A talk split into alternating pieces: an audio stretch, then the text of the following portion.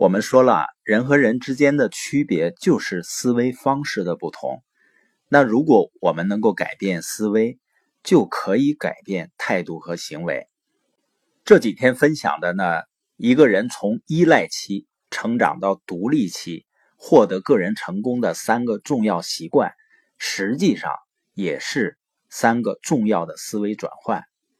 积极主动呢，就是帮助我们的思维转换为从消极被动到我可以为我的态度和行为负责。以终为始呢，就从看别人干什么我就干什么的思维。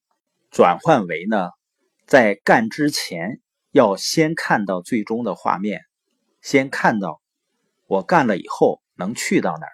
而要事第一呢，是帮助我们的思维从以前的跟着急事儿去走去做，转换为呢，我要做更重要的事儿。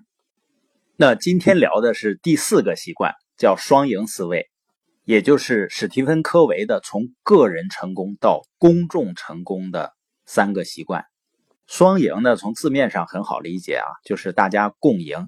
但是做起来是非常难的。很多人都把商人嘛形容成商人，伤害人的人，认为呢，你只有伤害了别人的利益，自己才能够获得最大的利益，或者把利益最大化。马云有一次演讲啊，他说，那种去讲把梳子卖给和尚的故事，或者教人们如何把梳子卖给和尚。纯粹呢就是骗人的，是骗术。就是你把你的产品卖给不需要这个产品的客户，你会觉得这个人是不是没有诚信啊？因为交易的本质呢就是价值的交换，双赢思维呢就是两个人之间合作或者是买卖，一定要双方都获得价值。如果一个人利益最大化，而另一个人损失了。那这种合作或者这种买卖肯定不长久的。那怎么建立双赢思维呢？就是要不断的提高境界。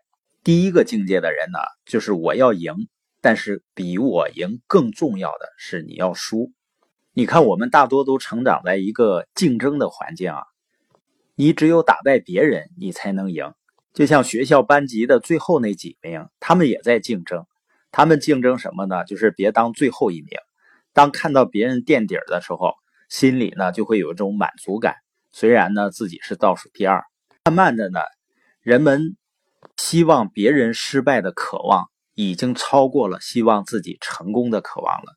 那这个境界呢是建立在匮乏心态的基础上的，就是别人要赢了，自己就输了。匮乏心态呢还表现在害怕别人赚到自己的钱。实际上，越这样想的人啊，他自己越很难赚到钱的。就像朝鲜，我看有报道呢，说中国辽宁那边有企业家去朝鲜投资，他们那个时候呢也说要开放，吸引外资。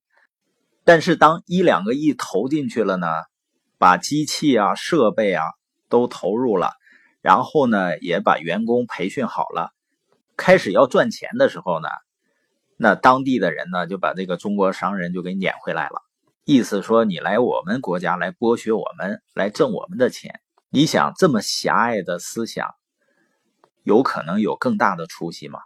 而中国的改革开放，正是由于建立一种在共赢的基础上，才出现到今天这样的繁荣。那第二个境界呢？反正我倒不是说渴望你输，但只要我要赢就行。只要我赚钱，至于你亏不亏啊，你输不输啊，那跟我没关系了。有没有很多生意人是这样的境界呢？包括现在很多人际关系类营销的企业，为什么会有很多负面的口碑呢？